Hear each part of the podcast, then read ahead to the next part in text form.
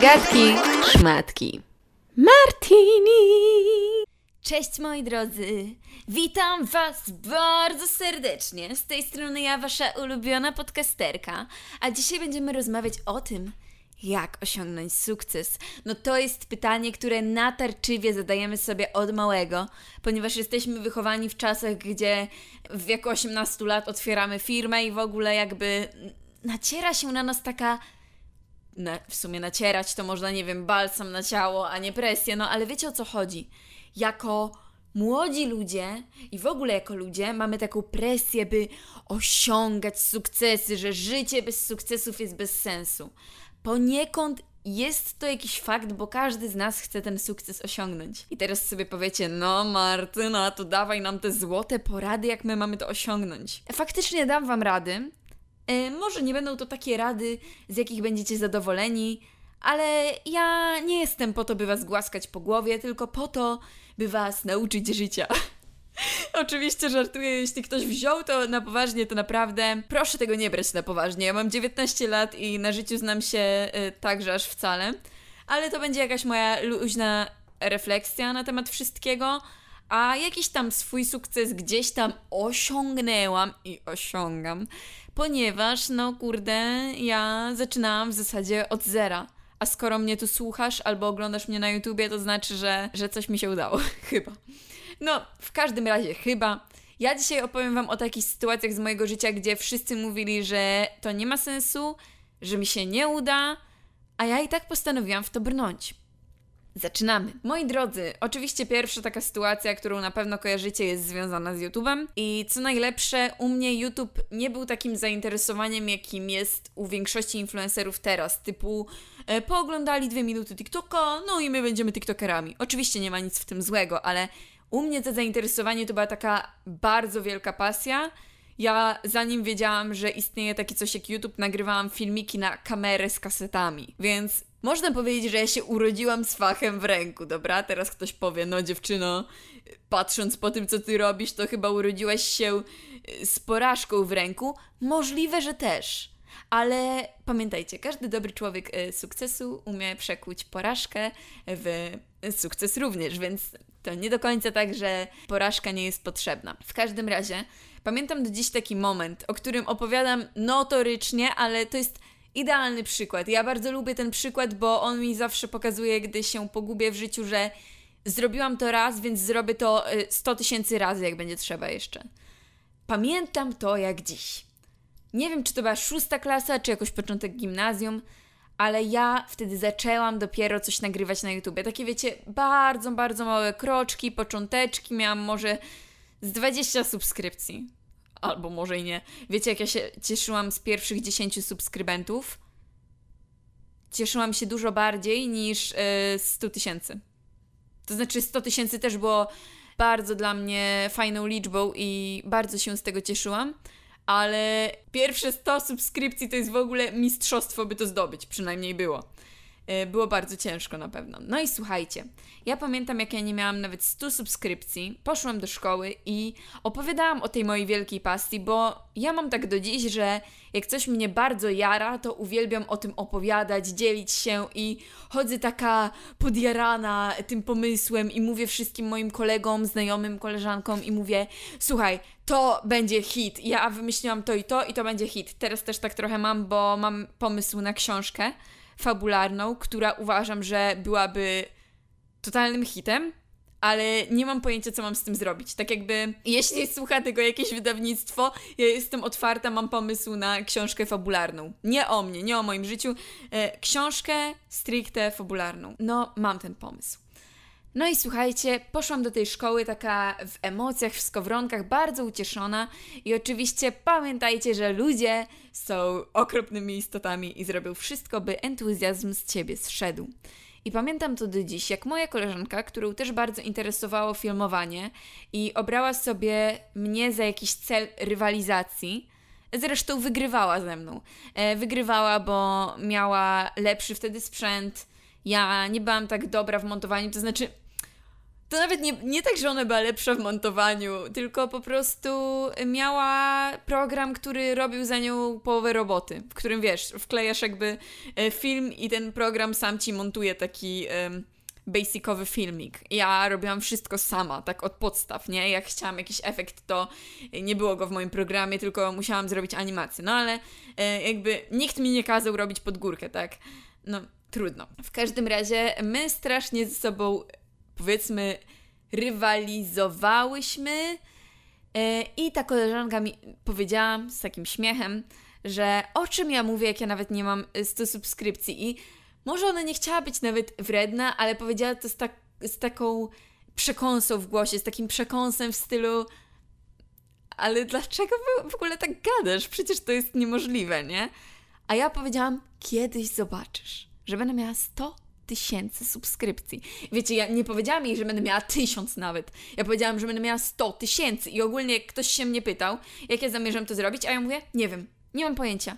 Ale wiem, że do tego dojdzie. Ja byłam przekonana, serio, byłam przekonana, że prędzej czy później to się na pewno ziści. I uwierzcie mi, że ja naprawdę byłam tego przekonana w życiu, że ja to będę miała. To nie jest tak, że ja jestem strasznie zaskoczona tym, że to się tak potoczyło dobrze ja po prostu w siebie bardzo wierzyłam, jak byłam dzieckiem. E, oczywiście, czym starszy jesteś, tym masz więcej trochę wątpliwości ku temu życiu, bo coraz bardziej cię one negatywnie potrafi zaskoczyć, ale ja miałam tą wiarę i co najlepsze, chyba wtedy jakoś miałam dobry okres za dwa lata, coś takiego, i miałam 30 tysięcy subskrypcji. I ta koleżanka do mnie napisała, czy możemy zrobić razem live, bo ona też założyła kanał, e, czy tam, czy filmik i ona by chciała ze mną zrobić. A ja mówię, bezczelna ja, jak już Wam mówiłam, jestem bezczelna. Albo może nawet nie bezczelna, po prostu znam swoją wartość. I mówię do niej, wiesz co? Nie, nie możemy, bo mi się nie podoba to, co ty robisz w internecie. Ja nie chcę z tobą robić i skoro ty we mnie nie wierzyłaś, to ja też nie uwierzę w ciebie. Bo ja miałam już takich sytuacji milion. Pamiętam jak w gimnazjum, w trzeciej, też miałam bardzo dobry okres wtedy. To jakiś taki, nie wiem czy nie najlepszy okres e, mojego YouTubeowania był pomiędzy trzecią gimnazjum a pierwszą liceum. I ludzie na przykład do mnie podchodzili i byli bardzo mili. I to mnie zaskoczyło, bo wtedy sobie pomyślałam, okej, okay, czyli oprócz tych ludzi, którzy totalnie by mnie totalnie by mnie obrzucili błotem i w ogóle w to nie wierzyli. Są też ludzie, którzy oglądają to i są z mojej szkoły i podchodziły do mnie dziewczyny i mówiły, że to tak jest super, że czekają na kolejny odcinek. I ja miałam takie o masz. Dziękuję, ale ja się nie spodziewałam, że aż tak to się może komuś spodobać, nie? Słuchajcie, tak mi śmierdzi spaloną świecą bo sobie świeczkę odpaliłam, myślę, o, będzie klimat do podcasta. Mhm. Śmierdzi jak nie wiem. E, ale słuchajcie, słuchajcie, no i kontynuując temat, miałam takich sytuacji w życiu mnóstwo, gdzie ktoś mówił, że czegoś nie zrobię, a ja później robiłam. I thank you God, że ja mam taki charakter i w ogóle dziękuję Ci Boże, bo na pewno mi wiele w tym pomógł, e, że ja nie rozumiem słowa nie. Ja mogę powiedzieć komuś w oczym, no, mm tak, ale tak naprawdę ja nie rozumiem takiego słowa. No niestety to jest i wada, i zaleta. I też mam charakter bardzo taki dziwny, bo jakby podzielony na różne osobowości, ale to chyba jak każdy z nas. Bo niby się mówi, o, e, że ludzie się śmieją, że mam tysiąc osobowości. Każdy z nas ma. To się tak tylko mówi, że się ciągle jest tą samą osobą. To jest niemożliwe. E, w każdym razie, moja druga taka sytuacja to było z językiem polskim. Całe liceum mam miałam w sumie, bo nie chodzę do liceum, e, miałam mierną z polskiego. Najgorsze oceny, jakie mogły być, słuchajcie, były z trzy osoby z zagrożeniem z polskiego albo cztery i w nich ja na całą klasę. E, więc trzeba być już mistrzem, powiecie sobie. I teraz ktoś złośliwy na pewno powie, po prostu jesteś tempa. Nie, nie, nie. E, możecie mnie nazwać narcyzem, ale ja nigdy, tak na dłuższą metę, nigdy nie uwierzyłam w to w liceum, że jestem tempa z polskiego. Nigdy. Bo ja nie czułam się tempa. Ja wręcz przeciwnie. Ja bardzo wiele pamiętałam z tych lekcji. Bardziej czułam się oszukana, gdy za każdym razem dostawałam jedynkę. Bo, bo co? Bo nie, nie wiem, nie stać mnie nawet, by napisać na dwóje, bo dobra, wiecie co, ja nawet rozumiem, gdybym dostawała dwójki i trójki, ale ja dostawałam same jedynki przez jakiś czas.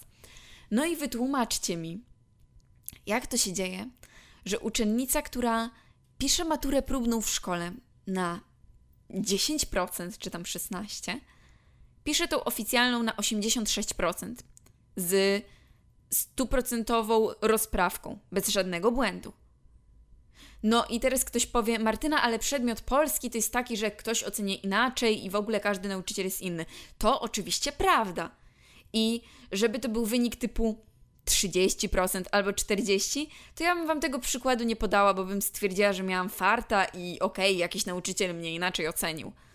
Ale to jest ogromna skrajność. To nie jest 20% różnicy, nawet 30%. To jest 70% różnicy, to jest zupełna skrajność w ocenie. Jak pisało mi na świadectwie maturalnym, to to był wynik bardzo, bardzo wysoki w skali średniej yy, kraju z polskiego. Ludzie wszyscy narzekali na polski, a ja napisałam go bardzo dobrze. I ktoś powie teraz, że ale ja teraz narcystycznie mówię. Nie, wiecie co? To nie jest tak, że ja jestem narcyzem. Po prostu ja nie udaję ślepo w oczy, że nie widzę swoich plusów i nie widzę, gdy coś dobrze zrobiłam. E, teraz ktoś też powie, no cwaniaro, e, od próbnej matury trochę minęło, przygotowywałaś się. I tu możecie mi wierzyć, możecie nie. Nawet jednej lektury nie przeczytałam do matury z polskiego. Nie przypomniałam nic, e, nie robiłam nic, nie uczyłam się. Świadkami są nawet moi koledzy, który, z którymi jeździłam sobie samochodem do czwartej rano przed maturami. Tak wyglądało moje przygotowanie, bo ludzie mi zaczęli zarzucać tam e, niektórzy, że po prostu się zaczęłam kłuć. Nie, Zresztą też mi się wydaje, że się tak nie da wykuć y, sposobu pisania, bo przeważnie jak ktoś ma problem z pisaniem wielki, to, to nie jest rzecz, którą się weryfikuje y, nawet przez pół roku. To tworzy się latami i pracuje się na to. I szczerze, nigdy nie byłam chyba z siebie tak dumna przez takie najbliższe 5 lat, jak wtedy, gdy zobaczyłam ten wynik z tej matury z polskiego. Bo wiecie, co sobie od razu pomyślałam? Że nigdy nie byłam w błędzie i że zawsze znałam swoją wartość, bo ja wiedziałam, że ja nie jestem słaba z polskiego. I do dziś to wiem, że nie jestem słaba z polskiego. I do dziś wiem również, że wcale nie jestem głupią osobą, mimo tego, że miałam dużo dwój na świadectwie. I nikt mi tego nie zarzuci. I z tego jestem dumna, że ja sobie w życiu wypracowałam, że mój sukces nigdy nie tkwi w ocenach. I jak ja się chciałam, to się nauczyłam, miałam dobrą ocenę. Jak mi się nie chciało, to miałam pały i dwóje. I ja Was nie zachęcam do tego, by olewać szkołę. Nie o to mi chodzi. Chodzi mi o to, że nie ma co się czuć wyżej albo mądrzejszym, dlatego że masz lepsze oceny. To znaczy, że się uczysz, że możesz mieć większą wiedzę książkową, ale to nie zawsze jest równoznaczne z tym, że ty jesteś bardziej mądry i inteligentny. Oczywiście ja zachęcam Was właśnie, żebyście się uczyli, bo wydaje mi się, że gdybym miała lepszych nauczycieli czasami przed sobą, którzy byliby dla mnie takimi przewodnikami, to więcej bym zaglądała do książek. Zresztą nie musi mi się wydawać. Mam tego dowody, bo ja w gimnazjum, e, mimo tego, że nie zaglądałam, a nie chodziłam do słabego gimnazjum, no to uczyłam się dobrze. Może nie jakoś tak zachwycająco, ale dobrze. Na pewno, e, jak na to, że ja nic nie zaglądałam, uczyłam się rewelacyjnie, no bo moim zdaniem średnia 4,70 czy tam coś takiego, jak na to, że nie robisz dosłownie w domu nic, a ja naprawdę nie robiłam nic e, bo nagrywałam na YouTubie, moja mama jest tego świadkiem. Moja mama zawsze wszystkim swoim znajomym opowiada, jak jej dziecko się w ogóle nie uczy. Nic. I to nie tak jak normalny rodzic, że widzi cokolwiek. Ja naprawdę nie siedziałam. Mówię wam to z ręką na sercu. Nigdy nie siedziałam przed książkami. Jeśli nauczyciel mówił ciekawie, to dla mnie to wcale nie była męczarnia siedzieć na tej lekcji. A gdy widziałam, że nauczyciel robi ze mnie idiotkę, wstawiając mi ciągle jedynki, to miałam takie, w sumie to mi się na tą lekcję nie chce chodzić.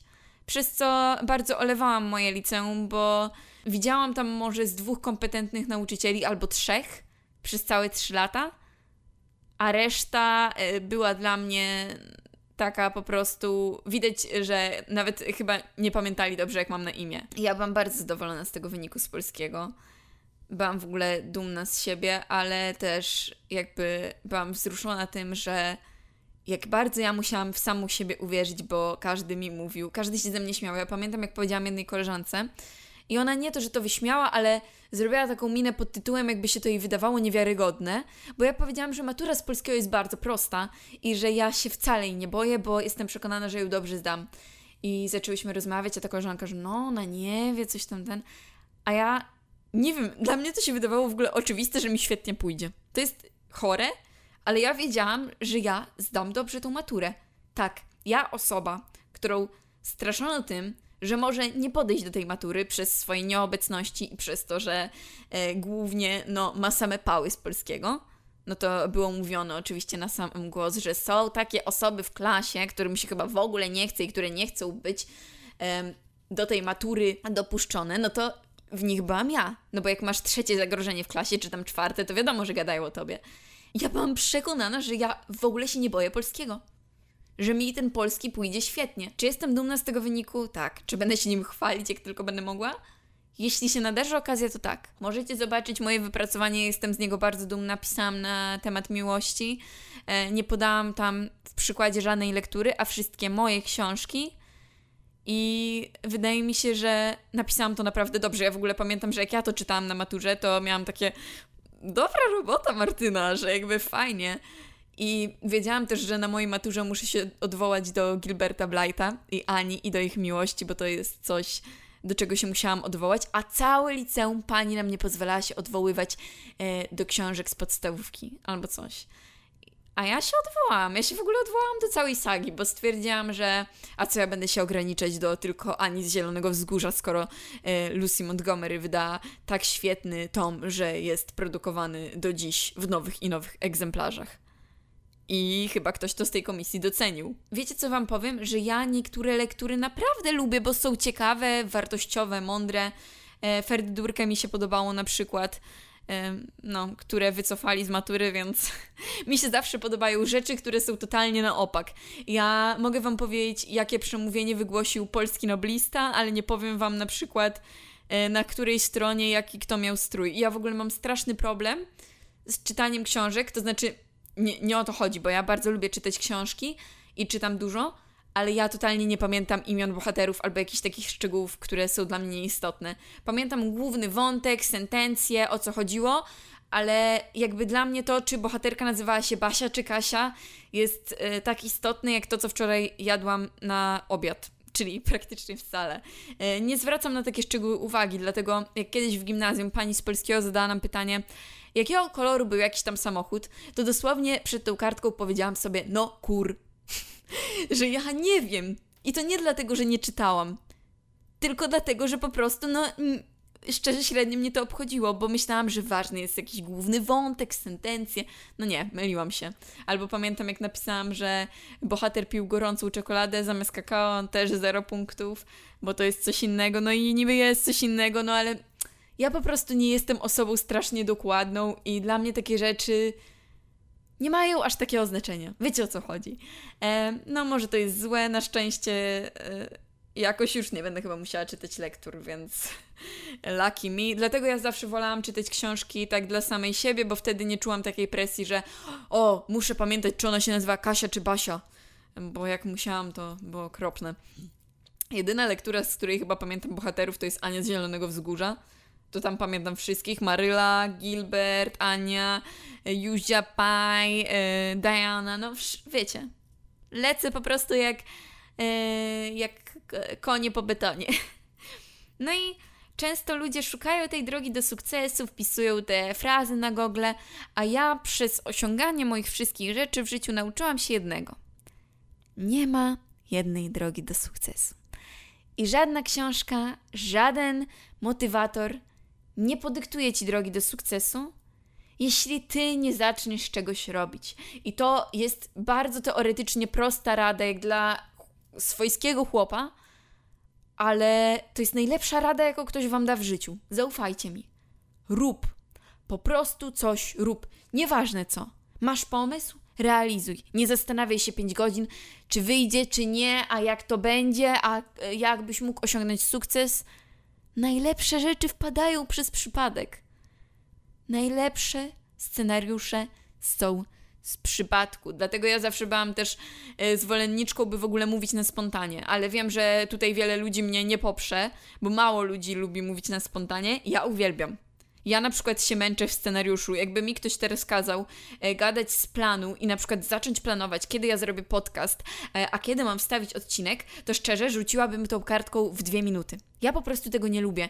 Ja nie jestem takim człowiekiem. Jak ja sobie ustalam plan, to ten plan nigdy nie wychodzi. Nigdy. Dlatego najlepiej mi idzie, jak ja po prostu mówię, dobra, have fun Martyna, teraz gadasz, teraz robisz, have fun.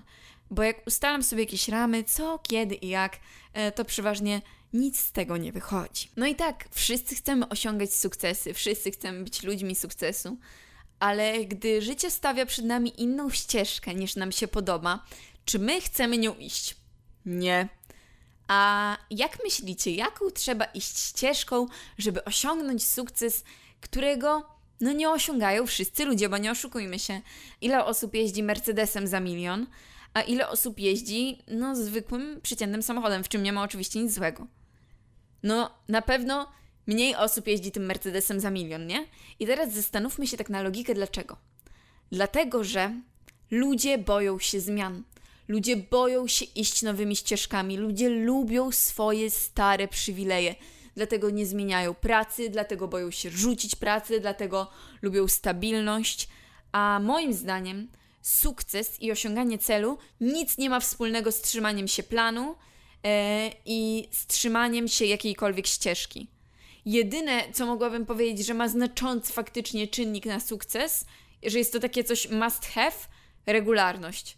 I dosłownie tak jest, bo nawet ostatnio widziałam takie przemówienie takiego faceta i on bardzo mądrze porównał osiąganie swoich celów do chodzenia na siłownię. Jak pójdziesz na siłownię, to pierwszego dnia nie zauważysz efektów, drugiego też nie, trzeciego też nie, czwartego też nie, piątego, szóstego też najpewniej nie. Ale przyjdzie dzień, gdy ty zauważysz te efekty. Ale no on nie przyjdzie wtedy, gdy będziesz na tej siłowni raz na miesiąc tylko musisz robić nawet codziennie ten dzień bez efektów. I to jest, wydaje mi się, najtrudniejsze w podążaniu za swoim celem. Bo łatwo jest być pewnym siebie, łatwo jest y, chcieć być zaangażowanym, gdy coś nam się udaje. Ale jak uwierzyć w coś, czego nie widzisz, nie? Pierwsza zasada religii, chrześcijaństwa i wszystkiego. Błogosławieni ci, którzy uwierzyli, mimo że nie zobaczyli. I ty tak samo musisz postępować z swoim sukcesem. To, że ty go nie widzisz, nie znaczy, że go w przyszłości dla ciebie nie ma. To, że po roku robienia czegoś nie masz żadnych efektów, nie znaczy, że po roku i tygodniu nie będzie efektu. Słuchajcie, ja przez pierwszy rok robienia YouTube'a miałam, uwaga, 100 subskrypcji. Czy mogłam się poddać? No mogłam, no bo ktoś by zadał pytanie, po cholerę to robić, tak? No, dziewczyno, 100 subskrypcji w rok, walnij to w cholerę. Ale ja miałam coś, mm, co już ginie u obecnych influencerów pasję. Pasję do działania. I mnie to nie obchodziło, bo ja wiedziałam, że to, że jeden rok jest mniej efektywny, to nie znaczy, że nie możesz mieć drugiego roku, w którym wszystko idzie tak. W którym twoje życie jest jak po prostu wygrana na loterii i mm, to tak jak były kiedyś te chipsy, w których wygrywasz los. Miałam takie dni, że w tych chipsach nie wygrałam nic, a miałam takie dni, że wygrałam 30 chipsów, bo w każdym były na przykład po trzy kupony na nowe darmowe chipsy. To jest coś niesamowitego, że ja wam to tłumaczę na chipsach, ale tak działa życie. Jeśli ty chcesz, naprawdę jesteś zdeterminowany, by coś osiągnąć, to nieważne jak jest w twoim życiu, nieważne co się dzieje, ty, jak mała mrówka, idziesz dalej. Nieważne, czy spada na ciebie ciężki but jakiegoś potwornego człowieka. Nieważne, czy powiedzą ci, że się do tego nie nadajesz. Nieważne, czy powiedzą ci, że ci się nie uda. Ty dalej brniesz. Nieważne, czy w siebie zwątpisz. Nadal po to idziesz, bo nie ma skuteczniejszej drogi niż iść po to, co się chce. Jak chcesz bułkę, to idziesz do sklepu, nie? To dlaczego nie idziesz po swój cel? Bo co, bo stwierdzasz, że jest za daleko? Ten czas i tak upłynie. A ty masz wybór Albo on upłynie w drodze do Twojego celu, albo upłynie i będzie kolejnym bezwartościowym czasem w Twoim życiu. Zastanów się, co wybierzesz.